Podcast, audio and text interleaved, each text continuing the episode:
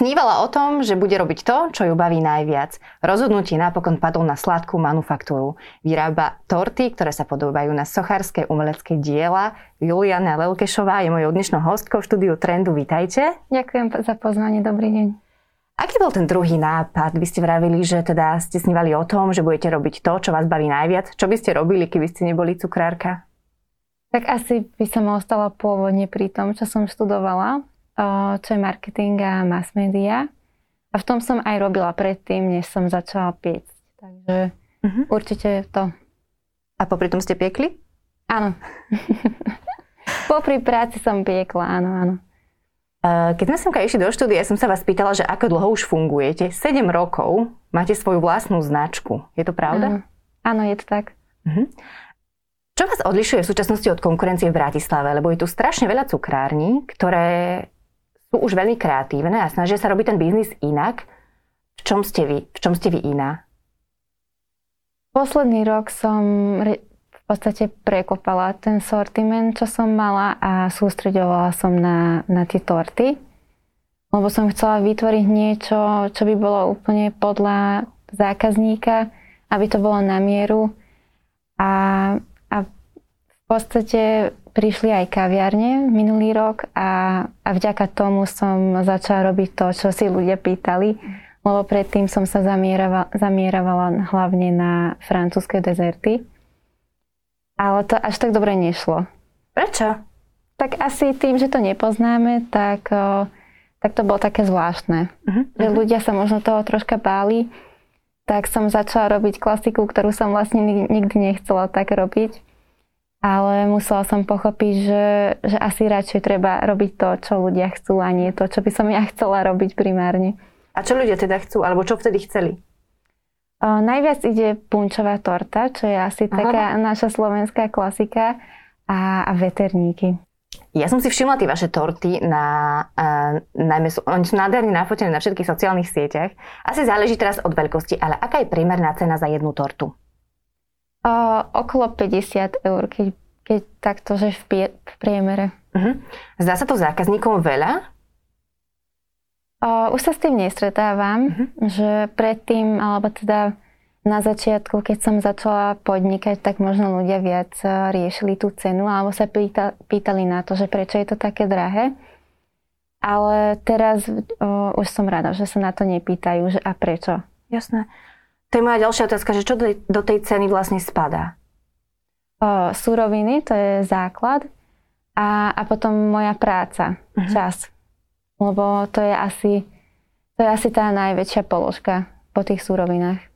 Koľko vám trvá upečenie jednej torty?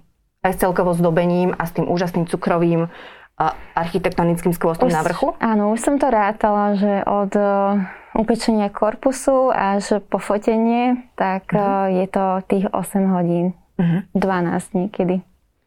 Lebo nie všetci cukrári majú torty za 50 eur. Ja teraz nechcem na vás vôbec útočiť, ale hovoríte o surovinách, tak aké tie suroviny musia byť, aby tá torta bola naozaj kvalitná a nikto sa na ňu nestiažoval a nikomu nebolo ľúto dať tých 50 eur za tú tortu? O, torta by podľa mňa mala by aj chutiť, nie iba vyzerať. Uh-huh. Lebo často je to tak, že torta je krásna, ale potom chuť je úplne, úplne zlá, alebo nie až taká výrazná. Takže preto je tá cena vyššia, lebo tie súroviny sú dobré. Uh-huh. Alebo nie, že dobré, ale, ale kvalitné. Ale nie je to úplne najlacnejšie, čo sa dá nájsť na trhu. Takže preto som sa rozhodla, že to nebude iba pekné, ale aj chutné. Je pre vás podozrivý večerník, ktorý stojí 1 euro? Áno, určite áno, lebo jednak, že buď tam e, nezarátali prácu e, toho cukrára, uh-huh. alebo tie súroviny sú úplne najlacnejšie, ktoré, ktoré sú. Uh-huh. Nebojte sa možno toho, že konkurencia pôjde teraz cenami dole, alebo že tie konkurenčné možno firmy alebo cukrárstva budú úspešnejšie a posunú vás na druhú koľaj práve aj kvôli možno koronakríze, ktorá teraz aj tú kúpnu silu trochu znižuje?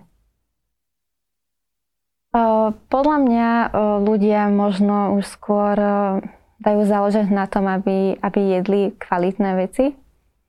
A nie som úplne najdrahšia na mhm. trhu. Takže neviem, dúfam, dúfam, že sa to nestane. Čiže vy by ste nešli s cenou dolu? Nie, nie, určite nie. Vy ste spomínali, že sú už v dnešnej dobe Slováci ochotní dať za koláč viac, viac ako kedysi. Prečo? Prečo si to myslíte, že je tým, že viacej cestujú, alebo tým, že ich možno, že aj tí cukrári viacej vychovávajú? O, možno aj preto, že už aj u nás sú cukrári na takej úrovni, že podľa mňa by sa uživili aj v zahraničí, respektíve už áno, už tým, že tí ľudia už cestujú, tak uh, vedia to porovnať. Uh-huh. Hovorí sa, že cukrárstvo samo o sebe je takým vrcholom gastronómie, pretože sa aj niekedy moja mama hovorila, že koláč sa nie je každý deň, že koláč je iba na nedeľu. Čo vy o tomto si myslíte, že naozaj to cukrárstvo je tým naj, najvyšším umením, ktoré môže gastronómii niekto dosiahnuť? Mm, to neviem posúdiť, lebo napríklad variť nie, že neviem, ale nerobím to až mm. tak mhm. rada. A, a sú to veľmi rozdielne veci, lebo niekto to spája tak, že kuchár vie piecť a, a cukrár vie variť a to nie je pravda. Mm. Ale že je to úplne vrcholom, neviem. Podľa mňa to varenie je oveľa náročnejšie, mm-hmm. lebo tam je väčší časový stres ako pri pečení. Vy ste niekedy rozmýšľali nad tým, že v rámci svojho biznisu by ste sa chceli možno zaradiť alebo zúčastňovať aj nejakých medzinárodných cukrárenských súťaží? Lebo na toto už podľa mňa treba aj mať takú osobnosť, možno byť drávejšia, možno, že nejak myslieť o krok vpred. Rozmýšľali ste nad niečím takýmto? Práve predtým, ako sme mali toto, tieto obmedzenia uh-huh. v marci, tak mala som ísť na kurz v podstate na ohľadom súťaží na doporoty. Uh-huh lebo to ma nejak zaujímalo viac, ako sa hodnotia tie zákusky alebo torty, ako súťažiť.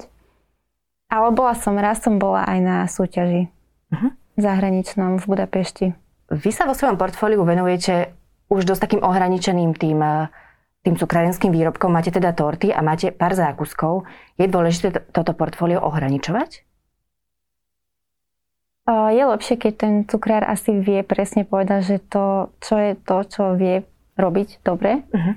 A ja som sa nesústreďovala úplne od začiatku na to, že aby som mala toho čo najviac, lebo radšej robiť toho menej, ale, ale kvalitne a dobre.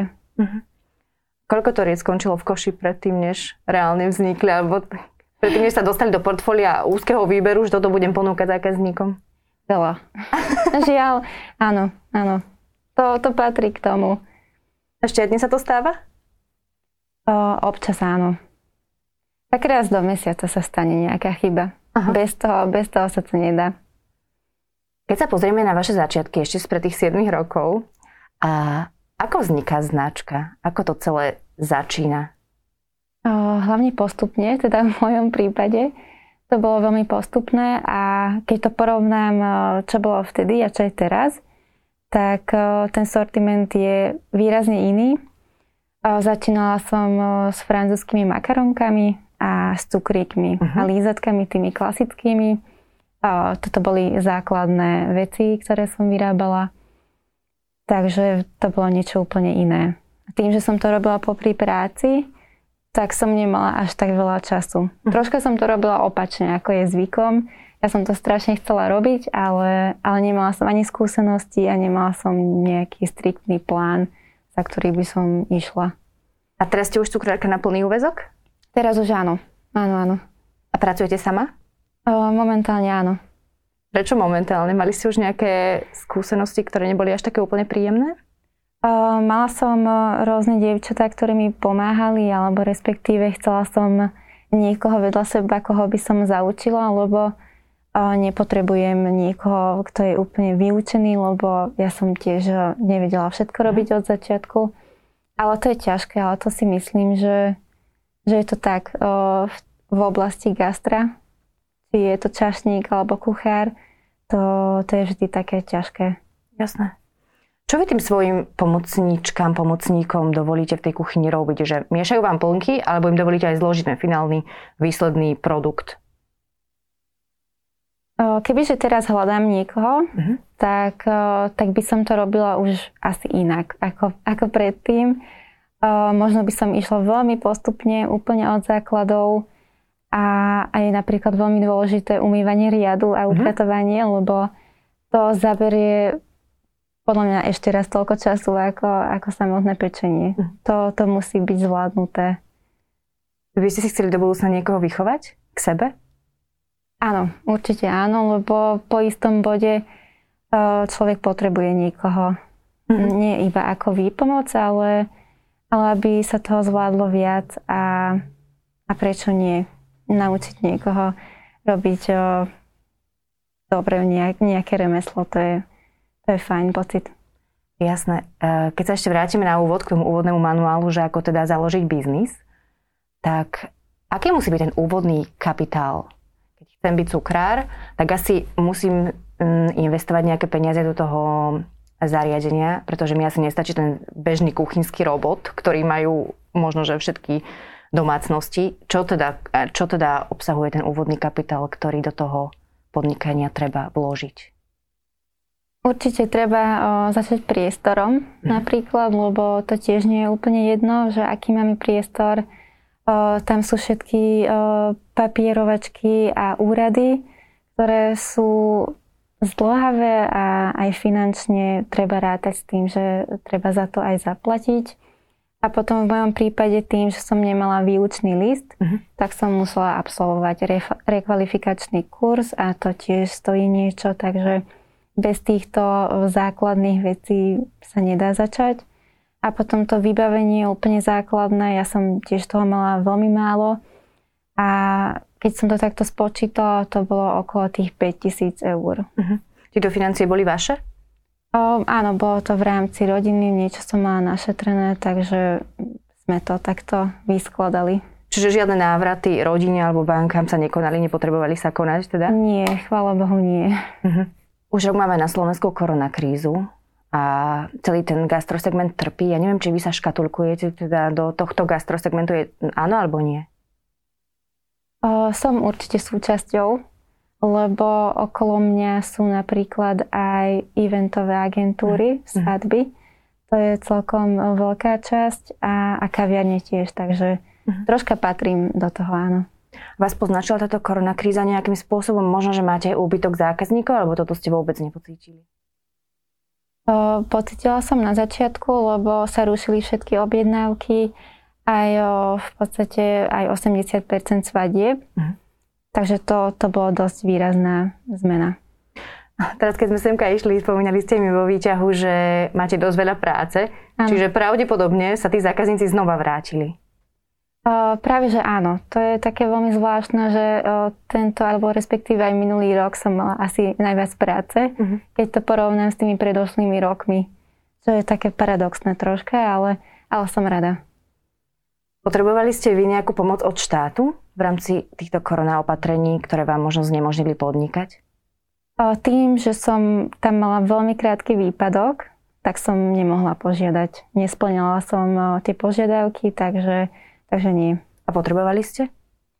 Tak mala som 3-4 mesiace v podstate bez príjmu, takže bolo by to určite lepšie, ale tak e, nevadí. Ale ste sa z toho nejakým spôsobom pozdiechali, možno aj vďaka tým zákazníkom, ktorí sa vám vrátili späť? Určite áno, áno, áno. Tak ja dúfam, že už pomoc od štátu potrebovať, nebudete. Tak to, to aj ja dúfam. Ja vám ďakujem veľmi pekne za rozhovor. To bola Juliana Lelkešová. Ďakujem pekne a držím ďakujem vám palce. Aj ja.